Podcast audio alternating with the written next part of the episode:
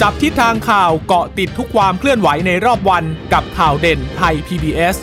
ัสดีคุณผู้ฟังทุกท่านค่ะขอต้อนรับเข้าสู่ข่าวเด่นไทย PBS นะคะวันนี้คุณผู้ฟังอยู่กับดิฉันค่ะพึ่งนภาคล่องพยาบาลและคุณชนชนันท์พร้อมสมบัติบก.สถานการณ์บก.ข่าวจับตาสถานการณ์สวัสดีค่ะค่ะสวัสดีคุณผู้ฟังค่ะค่ะสวัสดีคุณผู้ฟังที่รับฟังข่าวเด่นไทย PBS ผ่านทางสถานีวิทยุที่เชื่อมโยงสัญญาณจากไทย PBS ด้วยนะคะโอ้วันนี้ก็คงจะต้องติดตามเรื่องของโควิดสายพันธุ์โอไมครอนกันใหม่เพราะว่าตั้งแต่ช่วงเช้ามาหลังจากที่เมื่อวานนี้เรารู้แล้วนะคะว่าเราพบผู้ติดเชื้อสายพันธุ์โอไมครอนรายแรกในประเทศไทยแล้วปรากฏว่าก็บอกว่าผู้ที่สัมผัสกับผู้ป่วยติดเชื้อคนนี้ค่ะที่เป็นชายไทยสัญชาติอเมริกันคนนี้ก็บอกว่า1ใน17คนเนี่ยก็บอกว่ามีผลเป็นบวกซึ่งอยู่ระหว่างการรอผลตรวจว่าเป็นสายพันธุ์โอไมครอนหรือไม่แต่ปรากฏว่าล่าสุดก็ยืนยันแล้วนะคะว่าไม่ได้เป็นสายพันธุ์โอไมครอนแต่อย่างใดนะคะคือเรียกว่าไม่ติดโควิดเลยค่ะคุณพึ่งนภาไม่ติดเลยด้วยใช่ไม่ติดโควิดเลยเพราะว่าผลตรวจล่าสุดเมื่อตอนเที่ยงที่ผ่านมานะคะถือว่าเป็นผลตรวจครบ7วันหลังจากสัมผัสกับผู้ติดเชื้อเมื่อวันที่1ใช่ไหมคะเพราะว่าผู้ติดเชื้อผู้ที่ต้องสงสัยว่าติดเชื้อรายนี้นะคะเป็นชายอายุ44ปีนะคะเป็นพนักงานเสิร์ฟที่โรงแรมก็สัมผัสใกล้ชิดกับชายชาวอเมริกันคนนี้เมื่อวันที่1ในฐานะที่ไปเสิร์ฟอาหารให้แล้วก็เอาเอกสารให้เซ็นนะคะโดยระหว่างที่เจอกันเนี่ยทั้งคู่ใส่หน้ากากอนามัยทั้งคู่นะคะแต่ปรากฏว่าสาเหตุที่มีข่าวลือเรียกว่าข่าวลือไหมเรียกว่ามีข่าวมาก่อนหน้านี้ก็แล้วกันว่าชายคนนี้ติดเชื้อก็เนื่องจากว่าหลังจากที่เจอกันกับชายชาวอเมริกันใช่ไหมคะชายชาวไทยคนนี้ก็ให้บริการเรียบร้อยปุ๊บวันที่1เจอกันวันที่2เนี่ยหยุดทำงานพอวันที่2หยุดทำงานเสร็จแล้ววันที่3ก็เดินทางกลับบ้านที่อุบลราชธานี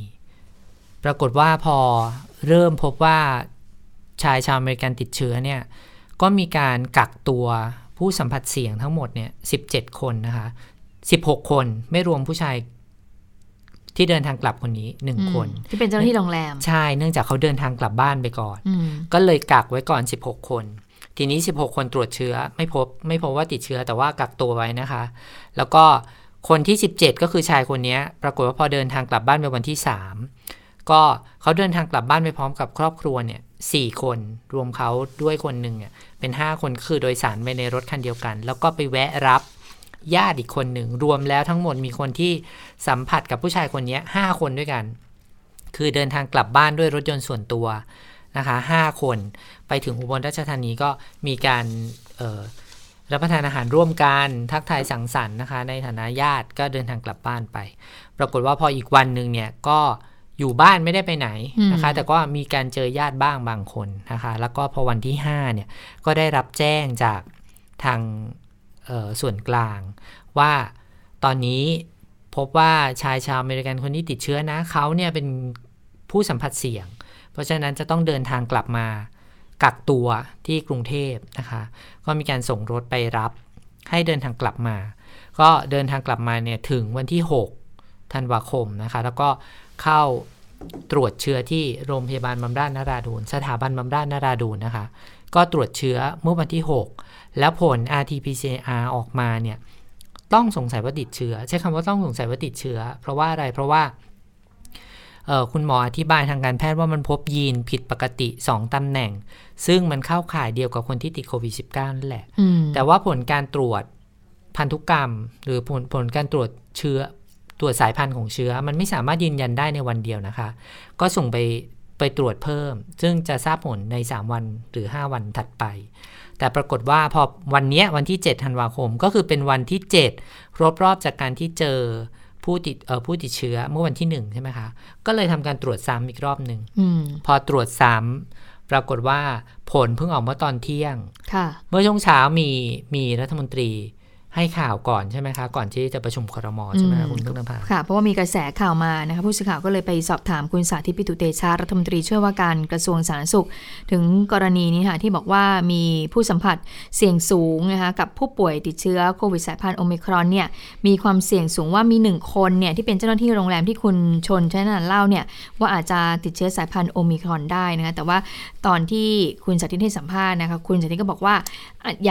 ยังไม่สรุปนะเพราะว่าต้องรอผลการตรวจเชิงลึกก่อนแล้วก็บอกว่าอย่าเพิ่งตื่นตระหนกนะคะไปฟังเสียงคุณสาธิตกันค่ะขณะนี้ยังคงไม่ได้มีอะไรเป็นมาตรการพิเศษเพิ่มเติมนะครับสถานการณ์ล่าสุดก็ยังคง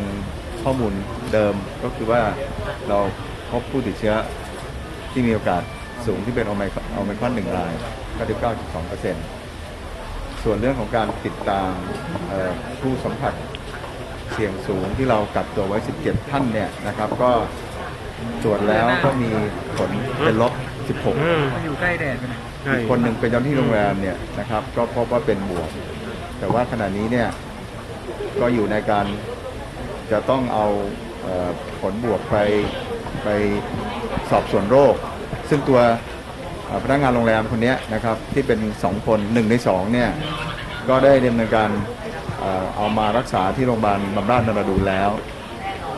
ล้วก็มีการสอบสวนว่าจะเป็นการไปติดเชื้อที่คือเขากลับบ้านไปที่อุบล นะครับอันนี้ก็ต้องไปดูว่าถ้าติดเชื้อมาจากอุบลหรือไม่หรือว่าถ้าเกิดติดจากผู้ติดเชื้อชาวสหรัฐอเมริกาที่เป็นโอไมครอนเนี่ยก็ต้องไปสอบสวนในส่วนที่คนสัมผัสเขาในวงจรสัมผัสเสี่ยงตามมาตรการการควบคุมโรคแต่ว่าในขณะนี้ถือว่าส่วนใหญ่ก็เป็นลบทั้งหมดเหลือกรณีนี้ที่ต้องรอผลเพื่อที่จะคอนเฟิร์มแล้วก็เป็นการสอบสวนโรคแต่ว่าคนที่เกี่ยวข้องเนี่ยได้ถูกกักตัวไว้ครบถ้วนทุกอย่างแล้ว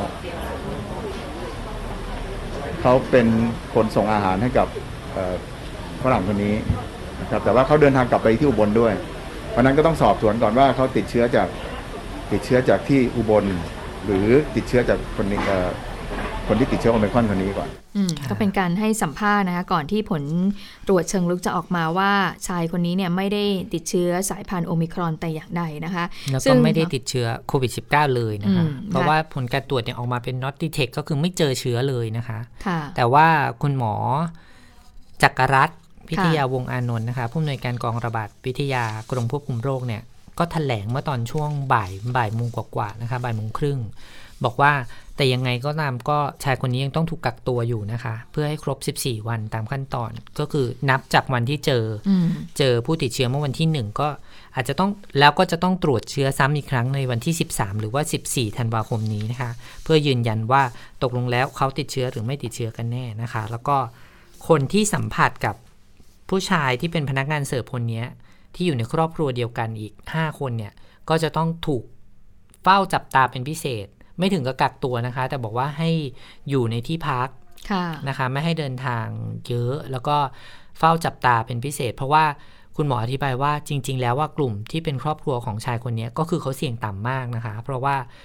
ชายคนนี้ก็ถือว่าเสี่ยงต่ำเพราะว่าขณะที่สัมผัสใกล้ชิดกันกับผู้ติดเชื้อชายชาวอเมริกันน่ะเขาไม่ได้ถอดหน้ากากอนามัยเลยนะคะแล้วก็โอกาสที่จะสัมผัสกันเนี่ยน้อยมากส่วนผู้สัมผัสรายอื่นๆเนี่ยก็ถือว่าเป็นผู้เสี่ยงต่ำทั้งหมดนะคะแล้วก็รวมถึงว่าตอนที่คุณหมอไปสอบสวนโรคก็บอกว่าขณะที่ตอนโดยสารเครื่องบินน่ะ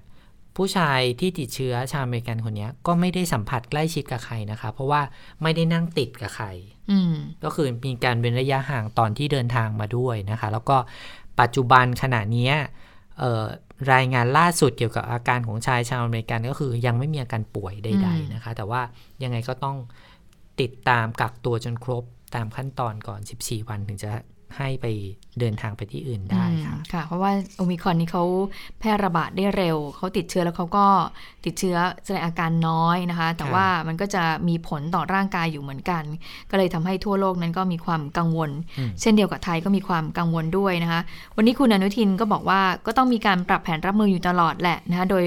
คำนึงถึงความปลอดภัยของประชาชนเป็นลำดับต้นๆเลยแต่การที่จะตัดสินใจทำอะไรที่มันเข้มข้นมากๆเนี่ยไปจนถึงขั้นล็อกดาว าวเนี่ยก็ต้องอาศัยข้อมูลที่รอบด้านแล้วก็ต้องคิดให้ละเอียดด้วยนะคะเพราะว่าประชาชนเนี่ยเพิ่งจะได้กลับมาทำมาหากินก็ต้องมองทุกมุมมองทุกมิติด้วยนะคะแหมเจ้าโอมิครอนนี่มาได้จังหวะจริงๆเพราะว่าถ้าไม่มีเจ้าโอมิครอนตัวนี้นะปรากฏว่าเรื่องของการเปิดกิจกรรมเนี่ยมันก็คงจะมันจะได้บรรยากาศมากกว่านี้การเที่ยวในสถานที่ท่องเที่ยวต่างๆก็คงจะดีขึ้นหรือสถานบันเทิงกลุ่มธุรกิจกลางคืนที่เขาหวังว่าจะมีความหวังว่าอาจจะเปิดเร็วกว่าจะเปิดเร็วขึ้นจากเดิมที่ตอนนี้กำหนดไว้ว่า16มกราคมปีหน้าเขาก็มีความหวังว่าตอนนี้เขาความหวังเขาเริ่มเลือนลางแล้วไม่รู้ว่าดิฉันว่าคงหมดหวังแต่ประชุมคราวที่แล้วแน่นอนไม่รู้ว่าต้องเลื่อนออกไปอีกหรือเปล่าเพราะว่าสบคก็ยืนยันว่าหลัง16ค่อยมาว่ากันก็ไม่รู้16มกราคมนี้จะได้เปิดหรือเปล่านะคะถ้าเกิดสถานการณ์มันไม่ดีขึ้นเพราะว่าถ้าเราดูตอนนี้สถานการณ์โลกนะคะคุณพึ่งนภาปรากฏว่าตอนนี้สบคเปิดเผยมาว่าพบสายพันธุ์โควิดโอไมครอนเนี่ย54ประเทศแล้วนะคะทั่วโลกเนี่ยพบ54ประเทศในแอฟริกาต้นกำเนิดเรียกว่าก็ต้นกำเนิดไหมจุดที่พบจุดแรกเนี่ยนะคะตอนนี้มี4ประเทศด้วยกันนะคะก็คือ South Africa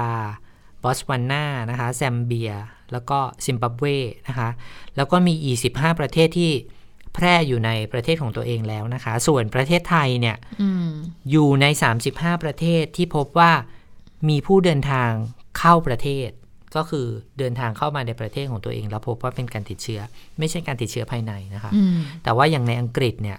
ยืนยันแล้วนะคะอย่างเมื่อช่วงเช้าเนี่ยจับตาสถานการณ์ก็รายงานไปแล้วใช่รายงานไปแล้วว่าพบการติดเชื้อภายในประเทศคือระบาดกันภายในประเทศอังกฤษเยอะแล้วคือหลายพื้นที่เนี่ยของอังกฤษเนี่ยก็พบผู้ที่ติดเชื้อสายพันธุ์โอไมครอนเนี่ยเยอะมากแล้วนะคะอย่างวันนี้ที่อังกฤษนะคะตามข้อมูลของสบคบอกว่าติดเพิ่มอีก86คนในวันเดียวนะคะเป็นผู้ที่เดินทางมาจากต่างประเทศด้วยแล้วก็คือวิธีการของเขาก็คือเขาเข้มงวดมากขึ้นนะคะเกี่ยวกับการคัดกรองคนที่เดินทางเข้าประเทศเขาก็จะต้องตรวจหาเชื้อโควิดก่อนเดินทาง48ชั่วโมงรวมถึงเด็กที่มีอายุ12ปีขึ้นไปก็ต้องตรวจด้วยนะคะส่วนญี่ปุ่นอย่างที่เรารู้ว่าเข้มมากก็คือปิดก่อนอันนี้ปิดประเทศล็อกไปเลยห้ามไม่ให้เดินทางไปเลยนะคะก็ถือว่าเขาก็ระมัดระวังกันสูงสุดอย่างของเรานี่ก็ยังดูลักษณะเป็นก็กลัวนิดนึงยังไม่ปิดประเทศยังไม่ส่งผลต่อเรื่องนั้นอันนี้เพราะว่าเราเพิ่งเปิดมาเนาะใช่และรัฐมนตรีของเราก็บอกว่าอย่างนั้นแต่ว่าเราก็เตรียมการไว้นะคะในเรื่องของการเร่งฉีดวัคซีนตอนนี้เนี่ยก็กำลังเร่งฉีดวัคซีนเข็ม3อยู่วันนี้คุณอนุทินก็พูดเรื่องนี้เหมือนกันค่ะก็บอกว่ามีการหารือกับทางอธิบดีกรมควบคุมโรคก็บอกว่าผู้ที่ได้รับวัคซีนเชื้อตาย2เข็มหรือว่า AstraZeneca 2เข็มจนถึงเดือนสิงหาคมสามารถขอรับวัคซีนเข็มที่3ได้แล้วก็ขอให้ประชาชนเนี่ยมารับบริการกันมากๆโดยวัคซีนที่ได้รับเนี่ยอาจจะเป็น AstraZeneca หรือว่าวัคซีน mRNA นะคะเนื่องจากว่าจะต้องรักษาระดับภูมิคุ้มกันให้สูงขึ้นเอาไว้นะคะเพื่อรับมือกับการระบาดของโอไมครอนนอกจากนั้นค่ะนอกจากจะได้วัคซีนครบทั่วแล้วนะคะคุณอนุทินก็บอกว่าก็ต้องใช้มาตรการ Universal Protection ด้วยก็จะสามารถผ่อนหนักให้เป็นเบาได้นะคะแล้วก็เชื่อมั่นว่าระบบคัดกรองของไทยนั้นมีความเข้มข้นแล้วก็มีประสิทธิภาพไปฟังเสียงคุณอนุทินในประเด็นนี้กันค่ะเรื่องโอไมครอนก็อย่างที่เรียนนะครับถ้าเราได้รับวัคซีนกันอย่างเต็มที่แล้วนะครับครบถ้วนแล้วนะครับก็แล้วก็ใช้มาตรการUniversal Prevention ก็คือออกจากบ้านก็ให้ความระมัดระวังกับตัวเองอย่างสูงสุดใส่หน้ากากอนามัยเว้นระยะห่างล้างมือเจลแอลกอฮอล์สบู่ตลอดเวลาเนี่ยมันก็จะทำอะไรเราไม่ได้หรอกครับนะครับก็อย่าไปกังวลจนเกินไปนักระบบการคัดกรองคนที่เข้ามาประเทศในระยะนี้ก็แล้วก็เพิ่มความเข้มข้นในการตรวจคัดกรองแล้วก็พบผู้ป่วยโอไมครอนคนแรกซึ่งเป็นชาวอเมริกันเดินทางมาจากประเทศสเปนแวะดูไบนะครับแล้วก็ได้สามารถที่จะ identify นะครับจับคัดกรองได้ก็นำเขาไปรักษาแล้วก็ทำการสอบสวนโรคก็ทราบว่าเขามีการสัมผัสกับผู้ที่มาให้การดูแลเขากี่คนแล้วก็ตามไปเฝ้าระวังไปกักกันตัวบ้างไปขอให้เขาแยกตัวบ้างตามระบบของการควบคุมโรคก็ไม่ใช่เป็นสิ่งที่จะต้องน่ากังวลอะไร คุณอนุทินก็บอกว่าตอนนี้ก็มีความหวังจากองค์การอนามัยโลกแล้วนักวิชาการด้านการแพทย์นะคะที่เราบอกว่าเชื้อโอมิครอนเนี่ยแพร่ง่ายแต่ไม่รุนแรงนะก็ขอให้ความหวังนี้เป็นจริงและที่แน่นอนก็คือวัคซีนที่ใช้กันอยู่เนี่ยสามารถป้องกันอาการป่วยหนักแล้วก็เสียชีวิตได้อย่างมีประสิทธิภาพด้วยนะคะแล้วก็บอกด้วยว่าประเทศไทยเนี่ยก็เตรียมพร้อมกับการเผชิญหน้าสายพันธุ์ใหม่ๆอยู่ตลอดเลยโดยการสั่งซื้อวัคซีนปีหน้ามีเงื่อนไขบอกว่าสามารถที่จะเลือกเปลี่ยนวัคซีนเป็นตัวใหม่ๆให้เข้ากับสถานการณ์ได้แล้วก็ต้องมีการเตรียมยาเตรียมแพทย์เตรียมสถานที่และที่สำคัญก็ต้องเร่งฉีดวัคซีนและเมื่อไปดูข้อมูลของการฉีดวัคซีนโดยรวมนะคะตอนนี้ก็อยู่ที่95.6 ล้านโดสค่ะก็ยังเหลืออีก4 ล้านกว่าๆเนาะถึงจะครบ100 ล้านโดสสิ้นเดือนนี้ถ้าสิ้นเดือนนึงดิฉันว่าทันเพราะตอนแรกเขาตั้งเป้าแค่ถึงเดือนพฤศจิกายนจะ100 ล้านโดสไงคือเราทำไม่ได้แล้วไงแล้วก็เหมือนกับได้ยินรัฐมนตรีไหนก็มาออกมาบอกว่าจะตั้งเป้าไว้ว่าอ่ะเมื่อไม่ทัน100 ล้านโดสในเดือนพฤศจิกายนก็บอกว่างั้นปรับใหม่เป็นตั้งเป้าใหม่คือ120 ล้านโดสให้ได้ภายในสิ้นปีนี้120 ล้านแต่ว่าไม่ทันแล้วแหละเพราะเอาให้ได้100 ล้านโดสก่อน100 ล้านยังไม่น่าถึงเลยเพราะว่าการฉีดวัคซีนแต่ละวันตอนนี้น้อยมากเลยนะแค่100,000 กว่าเพราะว่าคนรับไปเยอะแล้วเนาะแล้วก็อย่างเราดูนะถ้าเข็ม3นะคุณพึ่งพาตอนนี้ที่เมื่อกี้คุณพึ่งพาบอกว่าหาเขาคุณอนุทินบอกว่าหาเรือที่อธิบดีกรมควบคุมโรคแล้วบอกว่าเชื้อตาย2 เข็มแล้วก็ AstraZeneca 2 เข็มถึงเดือนสิงหาคมนี่ดิฉันก็เป็นเข้าข่ายนี้ด้วยของคุณเข็มที่2เมื่อไหร่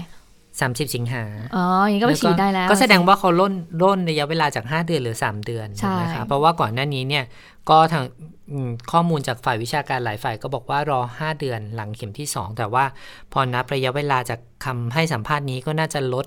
ระยะเวลาลงเหลือ3 เดือนด้วยกันนะคะแต่ว่ายังไม่มีความชัดเจนเรื่องรายละเอียดออกมาว่าแล้วไปขอได้ที่ไหนจะไปฉีดที่ศูนย์ไหนนะคะก็ยังไม่ได้บอกว่าให้ไปลงทะเบียนที่ไหนอะไรอย่างไรซึ่งคาดว่าในระยะต่อไปคงจะต้องมีออกมานะคะเพราะว่าก่อนหน้านี้นี่มีข่าวว่าบุรีรัมย์อีกแล้วนะคะก็ได้รับวัคซีนเร็วขึ้นเข็มที่3ให้ลงทะเบียนฉีดได้แล้วนะคะ3 เดือนเหมือนกันนะคะก็มีบุรีรัมย์กับสมุทรปราการรู้สึกว่าที่จังหวัดจะได้วัคซีนในส่วนนี้ไปแล้วนะคะแล้วก็เริ่มเปิดให้ประชาสัมพันธ์ให้ประชาชนไปลงทะเบียนกันแล้วแต่ว่ายังเหลือพื้นที่ส่วนอื่นพอฟังเรื่องความชัดเจนวันนี้ก็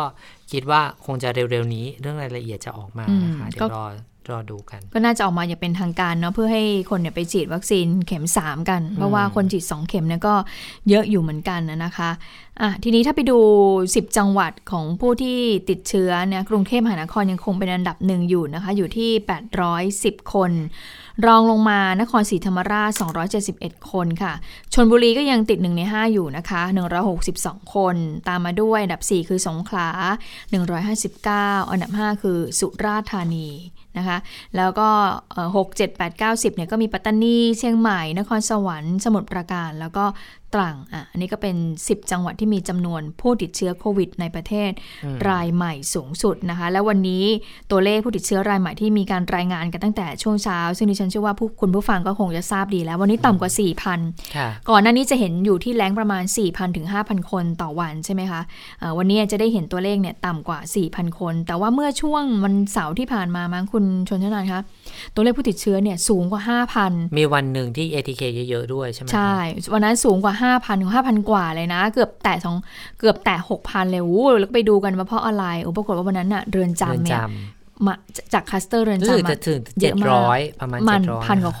คนเลยแล้วพอมาอีกวันนึงเนี่ยนะปรากฏว่าตัวเลขผู้ติดเชื้อจากเรือนจำเนี่ยก็ลดลงมาฮวบเหมือนกันเหลือ40 กว่าคนเลยงงกันมากไม่รู้เขานับเขาตรวจกันยังไงหรือว่าเขามาสะสมวันนั้นมาทีเดียว1,000 กว่าคนนะคะเป็นไปได้เนาะอาจจะเป็นยอดสะสมหลายๆวันแล้วก็มารวมในวันเดียวค่ะเพราะฉะนั้นก็จะเห็นว่าวันนี้เนี่ยเป็นตัวเลขที่ลดลงผู้เสียชีวิตวันนี้ก็อยู่ที่31 คนส่วนผู้เสียชีวิตจะเห็นว่าหลังๆก็จะอยู่ที่แรงประมาณนี้นะคะคุณชนชนานคะ 30-40 คนต่อวันอย่างเมื่อวานนี้น้อยมากนะคะเมื่อวานนี้22วันนี้ขึ้นมาเป็น31ถ้าไปดูรายละเอียดนิดนึงเป็นผู้ชายจะ20นะคะผู้หญิง11เป็นคนไทย30แล้วก็เป็นชาวสหราชอาณาจักร1 คนนะคะก็เขาบอกว่าค่ากลางก็อายุอยู่ที่71 ปีนะคะแล้วก็ทราบ ตั้งแต่ทราบผลติดเชื้อจนไปถึงการเสียชีวิตโดยเฉลี่ยแล้วเนี่ยอยู่ที่13วันนานที่สุดนี่39วันนะคะปัจจัยการเสียชีวิตส่วนใหญ่ก็คือโรคสูงอายุนะคะโรคประจำตัวนะคะเป็นมีโรคอ้วน3คนโรคไต10คนแล้วก็เป็นผู้ป่วยติดเตียงอีก2คนนะคะส่วนใหญ่การติดเชื้อแล้วก็เสียชีวิตเนี่ยจะพบในพื้นที่ระบาดค่ะแล้วก็ติดเชื้อจากคนใกล้ชิดจะเป็นส่วนใหญ่นะคะตั้ง21คนด้วยกันหรือว่าติดเชื้อจากคนรู้จัก18คนแล้วก็ครอบครัวอีก3คนค่ะก็คือกลุ่มเสี่ยงที่เรายังต้องยืนยันเหมือนเดิมเหมือนทุกครั้งเลยก็คือเรื่องของผู้สูงอายุนะคะแล้วก็โรคเรื้อรังที่ยังต้องเป็นปัจจัยสำคัญในการเสียชีวิตอยู่นะคะส่วน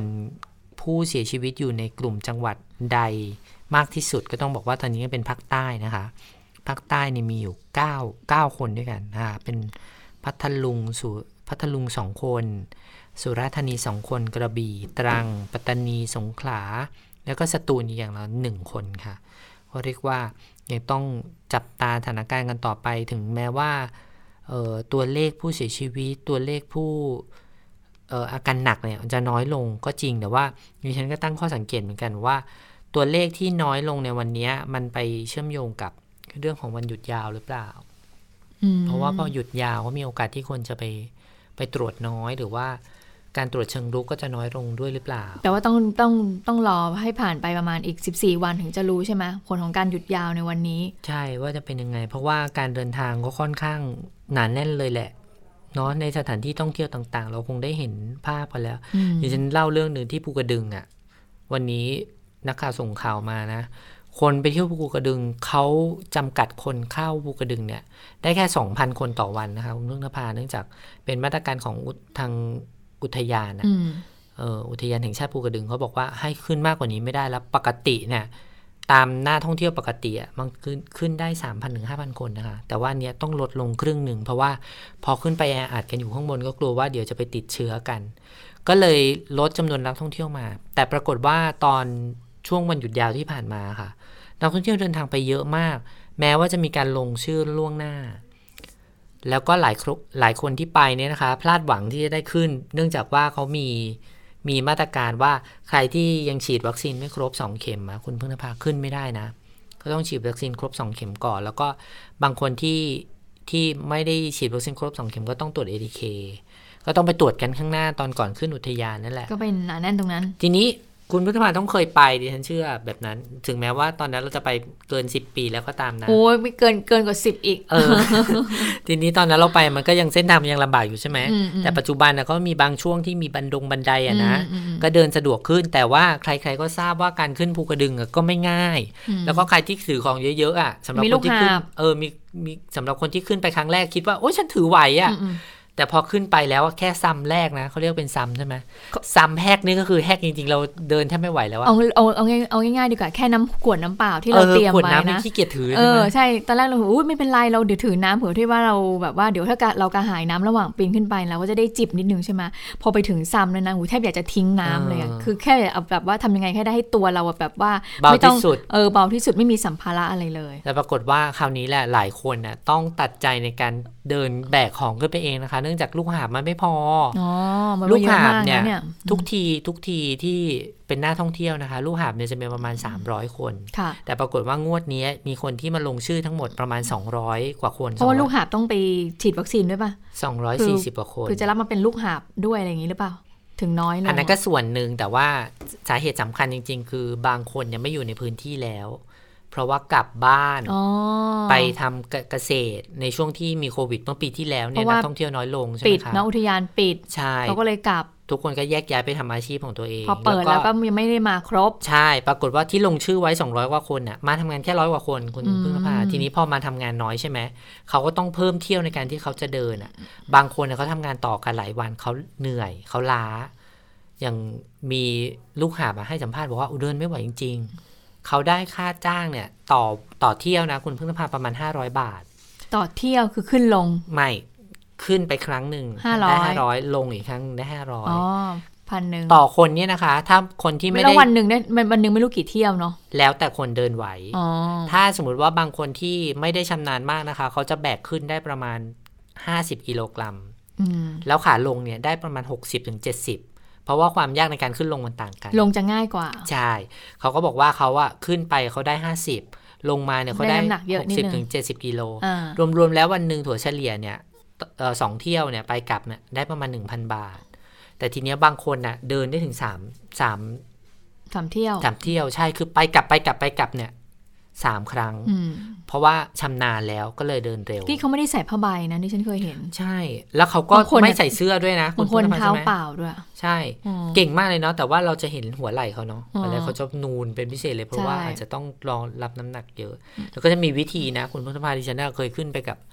กับพี่ท่านนึงที่มีน้ำหนักเยอะเป็น100กิโลกรัมอ่ะก็เขามีแคร่ให้นั่งใช่ๆแล้วเขาก็แบกกันปรากฏว่าแคร่นั้นอ่ะปกติคนที่แบกผู้สูงอายุขึ้นน่ะเขาให้นอนเปลนะคนพุทธภาแล้วสานนอนเปลแล้วก็หามหัวท้ายใช่ไหมคะก็เดินขึ้นไปก็จะมองอะไรไม่ค่อยเห็นเพราะมันเป็นเปลผ้าแล้วก็แบกขึ้นไปแต่สำหรับคนอ้วนในระดับพี่ดิฉันเนี่ยขึ้นด้วยแคร่คือนั่งถ้าเราแบบนึกถึงละครจักรวงศ์อ่ะเขาจะเหมือนนั่งแคร่ขึ้นไปนั่งเสลี่ยงขึ้นไปอ่ะแล้วเขาก็มีบางช่วงที่เป็นราวสะพานใช่ไหมคุณพุทธภาเขาใช้สไลด์ขึ้นไปอ่ะดิฉันน่ะดูแล้วแบบคิดว่าพี่ดิฉันจะตกเขาหรือเปล่า แต่เขามีความชำนาญสูงนะในการที่เขาจะเลื่อนขึ้นไปอะไรอย่างเงี้ยแล้วตลอดทางที่มีคนเดินสวนลงมาค่ะเราขึ้นอ่ะเราก็จะยินคนพูดอ้วนขนาดนี้ขึ้นมาทำไมวะอะไรอย่างเงี้ยแบบ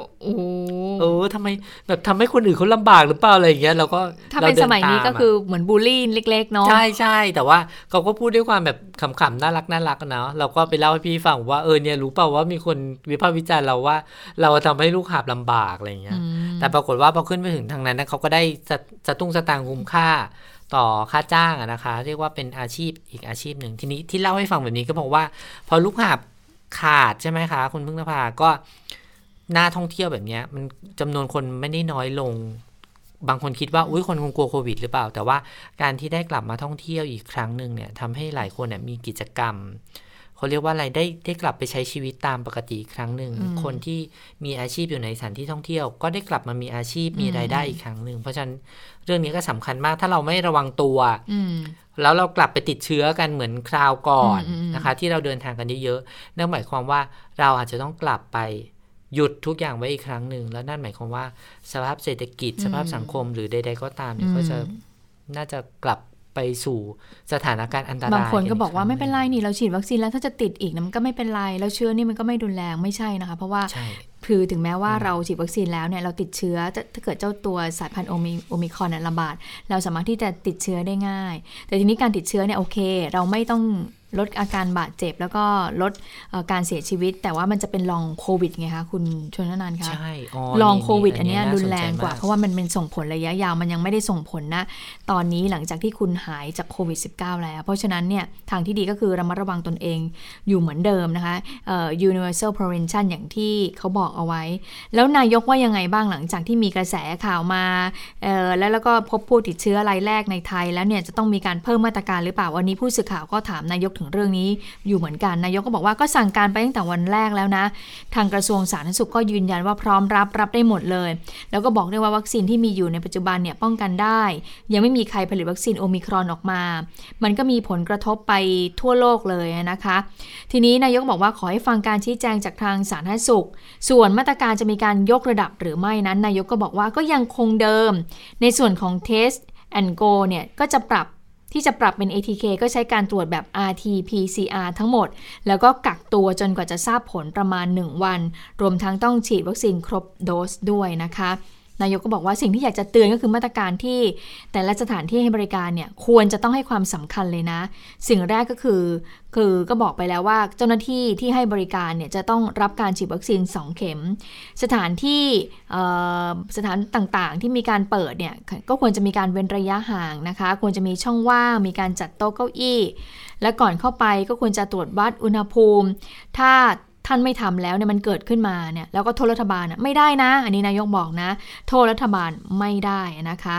ส่วนโควิดสายพันธุ์ใหม่จะไปกระทบกับการเปิดสถานบันเทิงหรือเปล่าอันนี้นายกบอกว่าก็ยังไม่มีอะไรนะก็อยู่ในขั้นตอนการพิจารณาในภาพรวมทุกสายพันธุ์อยู่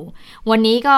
ยินดีมีเรื่องที่น่ายินดีอยู่ก็คือว่าสถิติการติดเชื้อนั้นมันลดต่ำลงคนเสียชีวิตก็ลดลงมาเรื่อยๆแสดงว่าการฉีดวัคซีนนั้นได้ผลคือสร้างภูมิคุ้มกันได้ดีพอสมควรแต่อย่างไรก็ตามนายกก็บอกว่าก็ต้องระวังกันต่อไปนะคะก็ต้องใส่หน้ากากทุกคนนะคะแล้วก็ต้องระวังการแพร่ระบาดไปสู่ผู้อื่นด้วยค่ะค่ะส่วนภาคเอกชนว่ายังไงภาคเอกชนก็ต้องอยากให้มีกิจกรรมอยู่แล้วนะคะที่ฉันเชื่อว่าโดยเฉพาะอย่างยิ่งในช่วงเทศกาลปีใหม่คริสต์มาสที่จะมีการเฉลิมฉลองกันเนี่ยนะคะเพราะว่ามันจะเป็นการฟื้นเศรษฐกิจอีกด้านนึงนะคะฟังเสียงภาคเอกชนกันเนี่ยภาคเอกชนบอกว่าอย่างคุณสุพันธ์มงคลสุธีนะคะประธานสภาอุตสาหกรรมแห่งประเทศไทยบอกว่าการเปิดประเทศของรัฐบาลในช่วง1เดือนที่ผ่านมาเนี่ยก็ส่งผลดีต่อภาวะเศรษฐกิจของประเทศเนื่องจากกิจกรรมทางเศรษฐกิจต่างๆเนี่ยสามารถเดินหน้าต่อไปได้โดยไม่มีความกังวลต่อการแพร่ระบาดของโควิด -19 ในประเทศเนื่องจากว่าประชาชนเนี่ยให้ความร่วมมือในการระวังป้องกันเป็นอย่างดีนะคะในขณะที่การระบาดของโควิด -19 โอไมครอนสายพันธุ์โอไมครอนนะคะก็บอกว่าตอนนี้เนี่ยมีการศึกษาบางส่วนจากประเทศต้นทางการระบาดพบว่ามีผลต่อการเสียชีวิตหรือการเจ็บป่วยรุนแรงค่อนข้างน้อยก็เลยเริ่มคลายความกังวลไปได้บ้างแต่หลังจากพบผู้ติดเชื้อในประเทศการจัดงานต่างๆก็คงต้องใช้ความระมัดระวังแล้วก็ปฏิบัติตามมาตรการสาธารณสุขอย่างเข้มงวดนะคะก็เห็นว่าการจัดงานน่าจะยังทำได้เพื่อให้เกิดเงินหมุนเวียนในระบบเศรษฐกิจคาดว่าปีนี้ก็ยังสามารถขยายตัวเป็นบวกได้1% ถึง 1.5% ในปีหน้าก็อาจจะมากกว่านี้อีกนะคะในวันพรุ่งนี้เนี่ยคณะกรรมการร่วมภาคเอกชน3สถาบันหรือว่ากกร.เนี่ยก็จะประชุมเพื่อประเมินสถานการณ์อีกครั้งด้วยค่ะอันนี้ก็เป็นสถานการณ์โควิด -19 ที่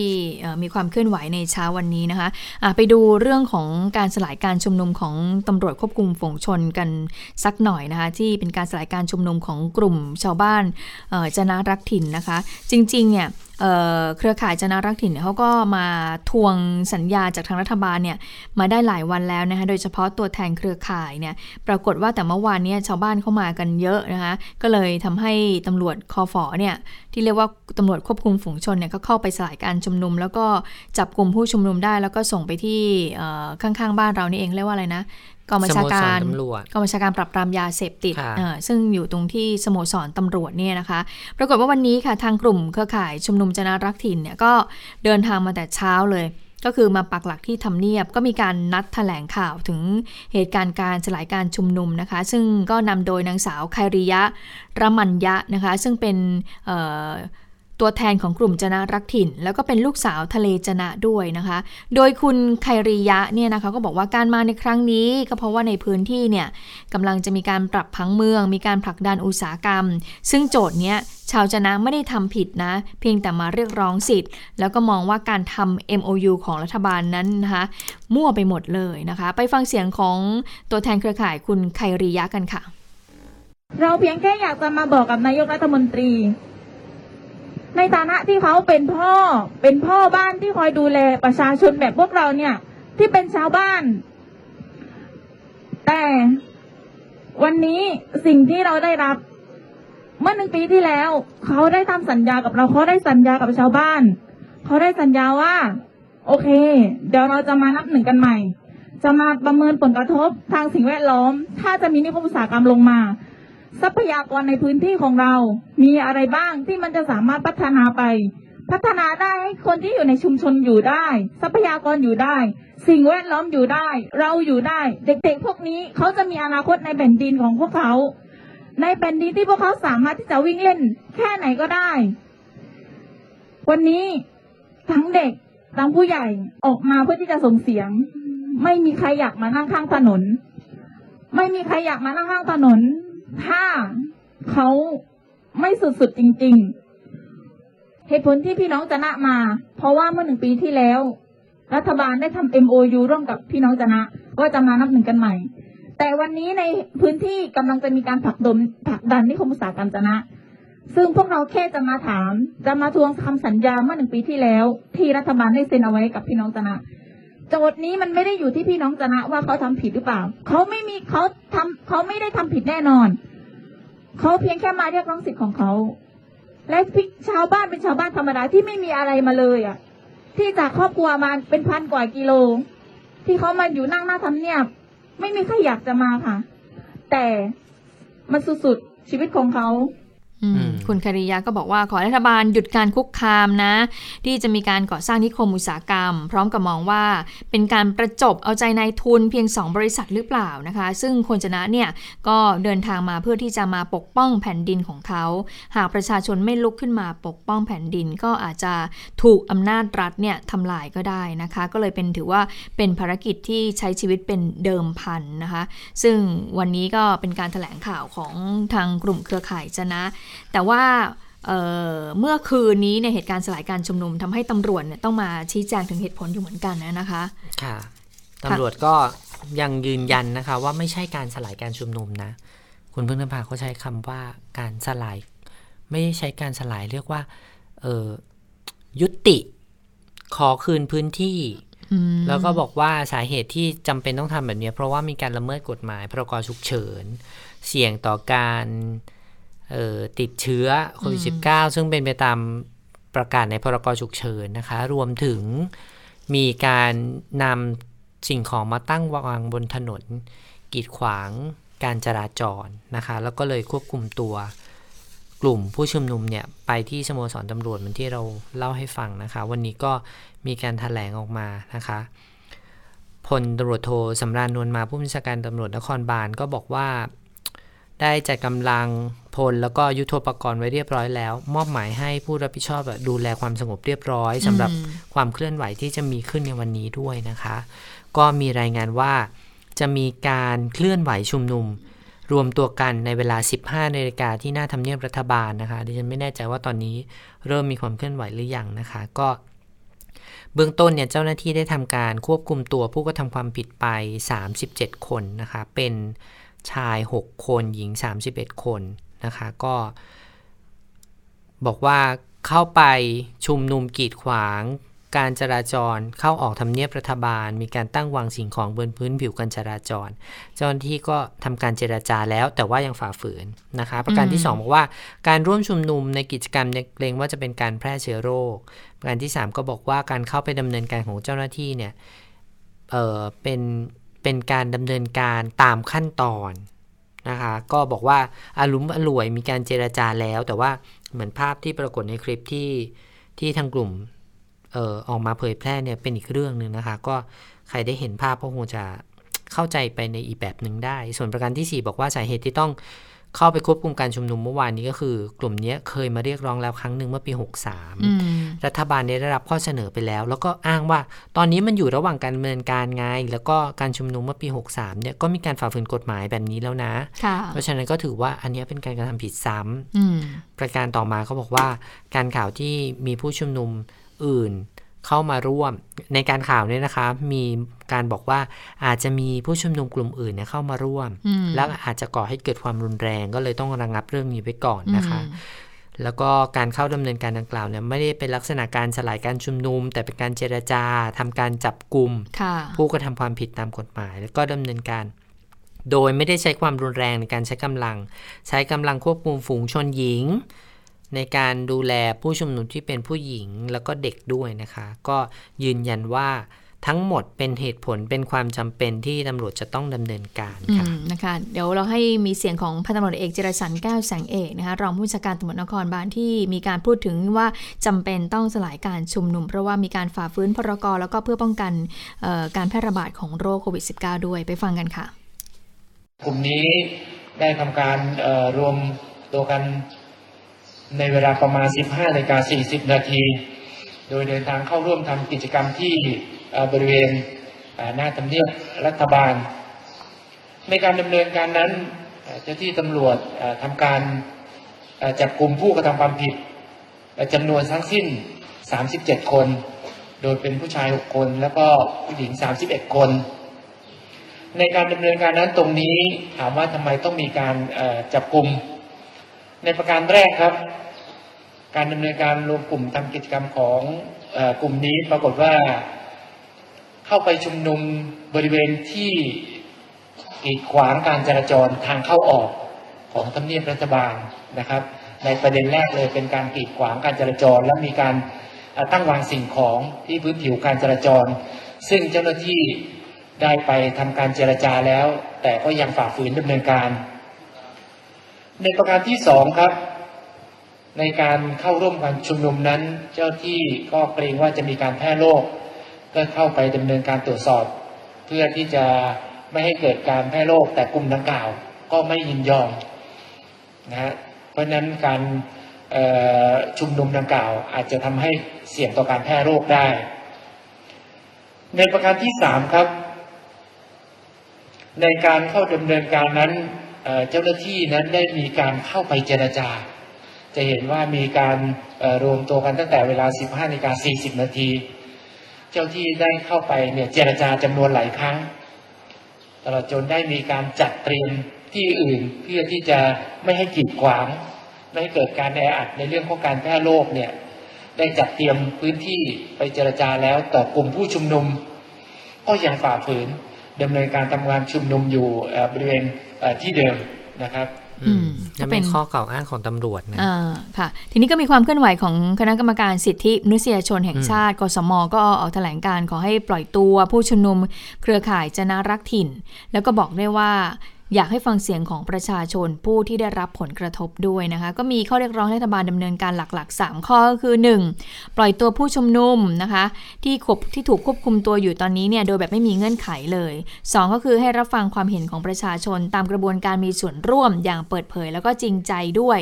3คืออำนวยความสะดวกแล้วก็เปิดโอกาสให้สื่อมวลชนและผู้สังเกตการณ์อื่นๆเนี่ยได้ทำหน้าที่รายงานสถานการณ์ข้อเท็จจริงอย่างเสรีไม่สร้างอุปสรรคอันเป็นการขัดขวางหรือว่าคุกคามการปฏิบัติหน้าที่ค่ะค่ะแต่อันนี้ทางกสม.ก็ยืนยันนะคะว่าการชุมนุมของกลุ่มจนะรักถิ่นเนี่ยเป็นการชุมนุมโดยสงบนะคะเพราะฉะนั้นเป็นสิทธิขั้นพื้นฐานของประชาชนที่ได้รับการรับรองตามกติการะหว่างประเทศและรัฐธรรมนูญแห่งราชอาณาจักรไทยพุทธศักราช2560ซึ่งรัฐเนี่ยมีหน้าที่ต้องเคารพและก็คุ้มครองให้ประชาชนสามารถใช้เสรีภาพดังกล่าวภายใต้ขอบเขตของกฎหมายกสมก็เลยไม่เห็นด้วยอย่างยิ่งต่อการเข้าควบคุมตัวผู้ชุมนุมในครั้งนี้นะคะอันนี้เป็นเขาเรียกว่าอะไรปฏิกิริยาจากสังคมที่พบเห็นการดำเนินการเรื่องนี้ถ้าไปดูที่สภาก็มีความเห็นเรื่องนี้เหมือนกันนะคะคุณศิระเจนจาคะในฐานะประธานคณะกรรมาธิการกฎหมายการยุติธรรมและสิทธิมนุษยชนของสภาผู้แทนราษฎรก็พูดถึงเรื่องการจับกุมชาวชนะครั้งนี้นะคะบอกว่าเมื่อรับทราบข่าวก็รู้สึกตกใจตอนแรกก็เข้าใจว่าเป็นคลิปเก่าหรือเปล่าแล้วก็เมื่อไปสอบถามก็พบว่าเป็นการเข้าควบคุมการชุมนุมจริงๆนะคะในฐานะกรรมาธิการกฎหมายก็พร้อมที่จะรับเรื่องราวร้องเรียนถ้าหากว่าผู้จับกุมเนี่ยรู้สึกว่าตัวเองถูกละเมิดสิทธิมนุษยชนแล้วก็ถูกลิดรอนสิทธิ์ยืนยันว่าจะให้ความเป็นธรรมแล้วก็หากไม่มีผู้มาร้องเนี่ยกรรมาธิการก็จะนำเรื่องเข้าสู่ที่ประชุมกรรมาธิการในสัปดาห์หน้าเนื่องจากสัปดาห์นี้เป็นสัปดาห์ที่งดประชุมนะคะก็นายศิราก็บอกว่ายังไม่ได้เห็นคลิปภาพเหตุการณ์เมื่อคืนนี้แต่ว่าก็ตั้งคำถามว่าทำไมจึงมีการสลายการชุมนุมแบบเร่งด่วนและการปฏิบัติของเจ้าหน้าที่ก็เป็นไปตามขั้นตอนหรือเปล่าก็ไม่แน่ใจนะคะซึ่งจะต้องมีการตรวจสอบข้อเท็จจริงย้ำว่าไม่สบายใจกับเหตุการณ์ที่เกิดขึ้นพร้อมกับตั้งคำถามว่าปัญหาเรื่องนี้ของอุตสาหกรรมจนะเนี่ยทำไมถึงยังไม่จบและผู้ที่ได้ไปรับปากกับชาวบ้านไว้ไม่รู้คุณพึ่งนภาจำได้เปล่านะก็ร้อยเอกธรรมนัสไงใช่ไหมใช่แล้วไม่รู้ว่ามีคนพูดถึงเรื่องนี้ยังไงบ้างเพราะว่าหลังจากที่มีคุณธรรมนัสเรียกว่าหายไปจากไม่ได้ทำงานในนามของรัฐบาลแล้วไปทำงานในนามของพรรคพลังประชารัฐเพียงอย่างเดียวนะคะมาดูฝั่งฝ่ายการเมืองบ้างนะคะเขาว่ายังไงบ้างคนแรกก่อนพลเอกประวิตรวงษ์สุวรรณนะคะก็ผู้สื่อข่าวก็ไปถามถึงต่อกรณีที่คฝ.ได้มีการสลายการชุมนุมเพื่อเรียกร้องให้รัฐบาลยุติโครงการนิคมอุตสาหกรรมจนะนะคะพลเอกประวิตรก็บอกว่าก็เรื่องดังกล่าวเนี่ยมันกำลังทำประชาพิจารณ์กันอยู่มันขั้นตอนเนี่ยมันก็ต้องใช้เวลานะคะแต่ว่าทางผู้ชุมนุมเนี่ยเขาต้องการคำตอบเนี่ยมันก็ไปไม่เป็นมันทำไม่ได้นะคะเพราะว่ามันยังอยู่ระหว่างขั้นตอนการทำประชาพิจารณ์ไปฟังกันค่ะ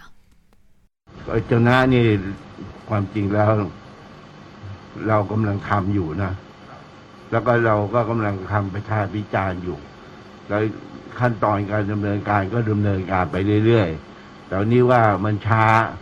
เขาจะให้รีบร้อนมันเราก็ต้องถามประชาชนทั้งหมดทุกฝ่ายนะมันก็เลยช้าก็จะไม่ได้ติดขัดแหละแต่ก็ติดอยู่กับเรื่องประชาพิจารณ์เนี่ยนะไม่ได้ติดขัดนะที่ตอนนั้นน่ะร้อยเอกธรรมนัสเขาก็ลงไปพูดคุยเจรจามันติดขัดอยู่ที่ประชาพิจารณ์อันนี้พลเอกประวิตรบอกอย่างนี้นะแต่ไปดูพลเอกประยุทธ์เขาว่าอย่างไรบ้างพลเอกประยุทธ์นะดิฉันมีโพสต์ของร้อยเอกธรรมนัสว่าอย่างไรรู้ไหมบอกว่าหลังจากที่ผมพ้นจากตำแหน่งรัฐมนตรีช่วยเกษตรผมไม่สามารถสารงานต่อเรื่องปัญหาของพี่น้องประชาชนในหลายๆเรื่องรวมถึงปัญหาของพี่น้องชาวจะนะซึ่งคงไม่มีใครรู้และเข้าใจถึงแก่นแท้ของปัญหายกเว้นผู้ที่มีส่วนได้ส่วนเสียกับโครงการนี้ผมได้รับการประสานจากเพื่อนๆสสหลายท่านให้เข้ามาช่วยเหลือพี่น้องชาวจะนะเหมือนเดิมแต่ด้วยเหตุผลดังกล่าวข้างต้นผมไม่สามารถไปก้าวล่วงกับคณะทำงานชุดใหม่ของรัฐบาลได้อีกผมยังเป็นห่วงพี่น้องชาวจะนะงั้นผมจะใช้ระบบสภาผู้แทนราษฎรเข้ามาช่วยเหลือพี่น้องชาวจะนะต่อไปนะคะแล้วก็ลงชื่อร้อยเอกธรรมนัส พรหมเผ่าถ้าให้ตีความจากข้อความสั้นๆนี้ก็คือไม่ได้ทำแล้วนะคะเป็นอำนาจที่ของคณะกรรมการชุดใหม่ที่รัฐบาลตั้งขึ้นถ้าไปถามนายกพลเอกประยุทธ์ว่ายังไงบ้างนะคะเมื่อผู้สื่อข่าวถามว่าแล้วข้อตกลงหรือว่า MOU ที่ร่วมกันทำไปเมื่อปีที่แล้วเนี่ยมันมีความเป็นไปได้มากน้อยแค่ไหนปรากฏว่าผู้สื่อข่าวเจอนายกย้อนถามว่าใครตกลงล่ะผู้สื่อข่าวก็บอกว่าร้อยเอกธรรมนัสไงเมื่อครั้งเป็นประธานคณะกรรมการตรวจสอบข้อเท็จจริงกรณีการดำเนินการขยายผลเมืองต้นแบบสามเหลี่ยมมั่นคงมั่งคั่งยั่งยืนไปสู่เมืองต้นแบบอำเภอ4อำเภอจะนะสงขลานะคะเป็นคนที่ไปเจรจาพลเอกประยุทธ์ก็ตอบว่าแล้วตนไปตกลงหรือยังล่ะแล้วครม.ตกลงหรือยังมันก็ยัง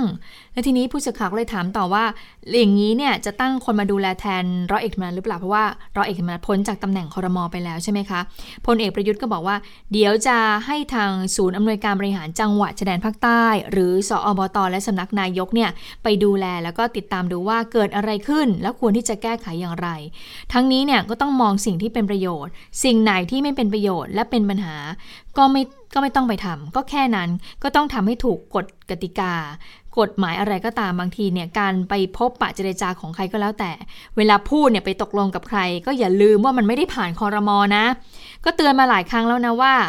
เวลาไปรับข้อสังเกตมาเนี่ยแล้วนำมาสู่การแก้ไขปัญหารัฐบาลน่ะก็คือต้องดูด้วยนะไม่ใช่แบบว่าไปพูดคุยไปเจรจาบางครั้งก็ต้องดูความเป็นไปได้ด้วยเพราะว่าเรื่องนี้เนี่ยเหมือนนายกพูดทำนองว่าตอนที่คุณไปเจรจาเนี่ยมันยังไม่ผ่านครม.เลยนะอันนี้คือสิ่งที่นายกพูดนะคะเนี่ยก็ถือว่าเรื่องนี้เป็นกระแสในโซเชียลมีเดียพอสมควรนะคะแล้วก็มีการติดแฮชแท็กเซฟจะนะต่อเนื่องตั้งแต่เมื่อวานนี้ตั้งแต่เริ่มเกิดเรื่องเนี่ยจนขณะนี้ก็ยังเป็นอันดับ2ในเทรนด์ Twitter ไทยอยู่นะคะก็หลายๆคนตั้งคำถามหลายเรื่องรวมถึงเรื่องที่คุณพึ่งนภาเพิ่งเล่าให้ฟังด้วยนะคะเรื่องข้อตกลงที่เคยทำกับคุณธรรมนัสนี่แหละว่าแล้วตกลงแล้วนายกออกมาปฏิเสธแบบนี้แล้วเรื่องจะเดินไปยังไงต่อนะคะก็เห็นบอกว่าเบื้องต้นนี่มีข่าวว่าให้คุณอนุชารวมถึงสอบต.เนี่ยเข้าไปดูเรื่องนี้ด้วยไม่รู้ว่าข้อเท็จจริงเป็นก็คือคุณอนุชาเขาอยู่สำนักนายกไงก็คือสำนักนายกแล้วสอบต.ไปดูทีนี้เมื่อเพิ่มเติมอีกนิดนึงนะคะผู้สื่อข่าวก็ถามว่าแล้วกลุ่มผู้ชุมนุมที่ถูกจับตัวไปเนี่ยนายกสั่งการอะไรไหมนายกก็บอกว่าเดี๋ยวเจ้าหน้าที่ก็คงปล่อยตัวเนี่ยก็คงจะให้ประกันตัวอะไรสักอย่างไม่ได้หนักหนาหรอกก็แค่อย่าทำอีกถ้าทำสิ่งที่ถูกต้องมันก็ตนเนี่ยรับฟังอยู่แล้วนะคะเพราะฉะนั้นเนี่ยแต่ถ้าปล่อยปละละเลยไปเดี๋ยวมันก็มีการขยายบานปลายไปทุกทีนะคะแต่ว่าในเพจของThe Reporter ค่ะดิฉันดูของ The Reporter นะเขาบอกว่าเห็นมีกลุ่มผู้ชุมนุมเขาบอกว่าที่ได้รับการปล่อยตัวเนี่ยตอนนี้ก็มีความเคลื่อนไหวเพราะว่าสโมสรตำรวจเนี่ยอยู่ใกล้กับไทย PBS ตัวแค่กั้นผู้สื่อข่าวเรารายงานแล้วนะคะคุณเนติชาวบอกว่าชาวบ้านเครือข่ายจะนะรักถิ่นได้รับการปล่อยตัวชั่วคราวแล้วโดยไม่ต้องวางหลักทรัพย์นะคะคดีนี้ถูกแจ้งข้อกล่าวหาผิดพรกฉุกเฉินติดตั้งสิ่งกีดขวางจราจรโดยไม่ได้รับอนุญาตแล้วก็ไม่ปฏิบัติตามคำสั่งของเจ้าพนักงานค่ะอันนี้ก็คือตั้งข้อหาแล้วปล่อยตัวโดยไม่ต้องมีหลักทรัพย์ค้ำประกันนะคะตอนนี้ก็ออกจากสโมสรตำรวจมาแล้วก็มาอยู่ไทย PBS ใช่บางส่วนอยู่ที่สนามหญ้าของไทย PBS นี่แหละแล้วก็ เข้าใจว่าสำนักเครือข่ายของไทย PBS มีการเสวนาเรื่องนี้อยู่ด้วยนะคะก็มีทั้งนักวิชาการแล้วก็มีคณะกรรมการสิทธิมนุษยชนเข้าร่วมในการเสวนาด้วยนะคะแล้วก็ดูกันว่าความเห็นของภาคส่วนต่างๆที่แสดงความเห็นกันออกมาเนี่ยจะไปสะท้อนไปถึงการทำหน้าที่ของรัฐบาลยังไงบ้างเพราะว่าเรื่องนี้เนี่ยค่อนข้างที่จะดูเหมือนเป็นเรื่องไกลตัวสำหรับคนกรุงเทพหรือว่าใครก็ตามที่ไม่ได้อยู่ในพื้นที่จะนะแต่ว่าโครงการอุตสาหกรรมจะนะต้นแบบเมืองอุตสาหกรรมจะนะเนี่ยมันต่อสู้กันมาค่อนข้างยาวนานเหมือนกันนะคะค่ะเป็นเรื่องที่ต้องจับตาดูกันว่าเอ๊ะใครได้ใครเสียหรือว่าจะเป็นไปตามข้อกล่าวอ้างที่ชาวบ้านเขาออกมาพูดหรือเปล่าว่าไปเอื้อกลุ่มทุนไหมใช่ไหมคะอันนี้ต้องมาดูกันอีกทีนึงว่าข้อเท็จจริงเป็นยังไงต้องดูว่าความเคลื่อนไหวนี้จะไปกระเทือนต่อเสถียรภาพรัฐบาลหรือเปล่าด้วยนะคะกระเทือนไปถึงเรื่องของตำแหน่งของพลเอกประยุทธ์หรือเปล่าด้วยนะคะทีนี้มาดูเรื่องนี้กันเรื่องการเมืองกรณีที่คุณนิพิษอินทรสมบัติสสพัทลุงลาออกจากตำแหน่งอดีตรองหัวหน้าพรรคประชาธิปัตย์ก็ลาออกไปเรียบร้อยแล้วเมื่อวานนี้ก็ไปมีภาพที่เห็นว่าก็ไปกล่าวลาคุณชวนหลีกภัยนะคะปรากฏว่าวันนี้เนี่ยผู้สื่อข่าวก็ไปถามคุณจุลินทร์ลักษณะวิสิทธิ์หัวหน้าพรรคประชาธิปัตย์ต่อกรณีที่คุณนิพิษเนี่ยลาออกแล้วก็ถามว่ามันจะส่งผลเนี่ยคะต่อการเลือกตั้งในภาคใต้หรือเปล่าแล้วคุณนิพิษเนี่ยเขาก็ดำรงตำแหน่งเป็นรองหัวหน้าพรรคที่ดูแลพื้นที่ภาคใต้ด้วยนะหลังจากนี้จะยังไงนะไปฟังว่าคุณจุลินทร์ตอบว่ายังไงค่ะพรรคประชาธิปัตย์ก็มีกฎเกณฑ์แต่กติกานะครับแล้วก็มีวิถีทางประชาธิปไตยในพรรคเพราะฉะนั้นถ้าตำแหน่งไหนที่มีผู้สนใจลงสมัครเกิน1คนก็จะต้องลงคะแนนกันในพรรคซึ่งไม่สามารถมีใครที่จะไปชี้ได้ว่าคนนั้นเป็นคนนี้เป็นหรือคนนั้นไม่เป็นคนนี้ไม่เป็นนะครับยกเว้นเหลือคนเดียวถ้าคนเดียวพรรคก็ต้องพิจารณาลงมติเหมือนกันนี่ว่าเห็นชอบหรือไม่เห็นชอบนะครับอันนี้เป็นไปตามวิถีประชาธิปไตยในพรรคประชาธิปัตย์ซึ่งผมคิดว่ามันก็เป็นข้อดีและมันเป็นกติกาที่เรายึดถือมาเนิ่นนานประชาธิปัตย์ถึงอยู่ได้มา 70-80 ปีไงครับเพราะเรามีกฎเกณฑ์กติกาที่มันมีความชัดเจนแน่นอนแล้วทุกคนก็ยอมรับกติกานะครับไม่ถือว่าเป็นยุคที่ประชาธิปัตย์ตกต่ำใช่ไหมครับความจริงเราก็ถ้าจะบอกว่าถ้าได้ผู้แทนน้อยก็ถือว่าตกต่ำเนี่ยเราก็เคยทั้งตกต่ำแล้วหลังจากนั้นเราก็กลับมารุ่งเรืองแล้วก็ตกต่ำแล้วก็กลับมารุ่งเรืองหลายครั้งหลายรอบเที่ยวนี้เนี่ยก่อนผมมาเป็นหัวหน้าพรรคประชาธิปัตย์เราเหลือ50เสียงจาก159หรือ150กว่าก็ถือว่าได้น้อยลงมาหายไป2ใน3เหลือแค่1ใน3โดยประมาณแต่ว่าเมื่อผมเข้ามาเนี่ยก็พยายามที่จะเข้ามาทำหน้าที่ในการรวบรวมสรรพกำลังทั้งหลายนะครับแล้วก็เข้ามาฟื้นฟูพรรคซึ่งผมก็คิดว่ามาถึงวันนี้เนี่ยเราก็ค่อยๆดีขึ้นซึ่งก็มีทั้งคนเก่าที่เคยออกจากพรรคไป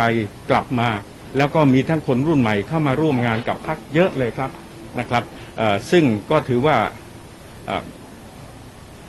แคมเปญของเราคือเลือดใหม่ไหลเข้าเลือดเก่าไหลกลับเนี่ยก็ประสบผลสำเร็จตามสมควรค่ะก็ดูเหมือนว่าคุณจุรินทร์ก็ยังเชื่ออยู่นะคะว่าประชาธิปัตย์เนี่ยยังเหนียวแน่นแม้ว่าคุณนิพิษอินทรสมบัติเนี่ยจะลาออกไปแล้วก็มั่นใจว่าคนที่อยู่เนี่ยยังยึดมั่นในอุดมการณ์ของพรรคอยู่นะคะแล้วนอกจากเรื่องของคุณนิพิษลาออกแล้วเนี่ยก็มีการถามถึงการส่งผู้สมัครผู้ว่ากทม.ของพรรคประชาธิปัตย์ด้วยนะคะซึ่งคุณจุรินทร์ก็บอกว่าเดี๋ยววันที่13ธันวาคมเนี่ยจะมีการประชุมคณะกรรมการบริหารพรรคประชาธิปัตย์กันนะคะเพื่อที่จะพิจารณาส่งผู้สมัครรับเลือกตั้งผู้ว่ากทม.ก็น่าจะได้เห็นนะคะว่าที่มีกระแสข่าวมาว่าดร.เอคุณสุชาติชวีสุวรรณสวัสดิ์เนี่ยจะเป็นผู้สมัครผู้ว่ากทม.อันนี้จะจริงหรือไม่แล้วจะยังไงนะคะแล้วพลเอกอัศวินนะคะค่ะพลเอกอัศวินพลเอกอัศวินก็อาจจะลงในนามอิสระหรือเปล่าหรือว่าจะลงในนามของพลังประชารัฐหรือเปล่าแต่ว่าถ้าไปถามพลเอกประวิตรในเรื่องนี้มีเสียงด้วยแต่ว่าคงไม่ทันแล้วแต่ว่าสั้นๆละกันพลเอกประวิตรก็ตอบสั้นๆว่าก็กำลังพิจารณาอยู่ในเรื่องของการส่งตัวผู้สมัครลงผู้ว่ากทม.นะคะส่วนที่ผู้สื่อข่าวถามว่าเรื่องของกรณีผู้ว่าหมูป่าเนี่ยจะมาลงสมัครหรือเปล่านะคะพลเอกประวิตรก็บอกว่าไม่ตอบไม่รู้ประมาณนี้นะคะเดี๋ยวรอดูกันก็ไม่แน่ใจเหมือนกันเพราะว่าผู้ว่าหมูป่านี่เหลืออีก2ปีจะเกษียณมั้ยหรือว่าปีกว่าๆจะเกษียณนะคะเดี๋ยวรอดูว่าจะมาลงสนามการเมืองหรือเปล่านะคะก็ รอติดตามกันเพราะว่าถือว่าสนามเลือกตั้งกรุงเทพมหานครเนี่ยเป็นสนามใหญ่สนามเลือกตั้งท้องถิ่นขนาดใหญ่ที่เหลืออยู่2ที่ก็คือมีพัทยากับกทมนี่แหละที่ยังไม่ได้จัดการเลือกตั้งนะคะค่ะดูว่ามีเหมือนมีกระแสแล้วนะแต่ยังไม่ชัดเจนเลยนะว่าจะมีการเลือกตั้งผู้ว่ากทมเมื่อไหร่เพราะว่าคุณวิษณุบอกว่าครม.ยังไม่ได้มีการถกเรื่องของวันเลือกตั้งผู้ว่ากทม.หรือว่าจะมีการเลือกตั้งเกิดขึ้นแต่อย่างใดนะคะอ่ะหมดเวลาของข่าวเด่นไทย PBS แล้วค่ะวันนี้เรา2คนลาไปก่อนพบกันใหม่วันพรุ่งนี้สวัสดีค่ะสวัสดีค่ะ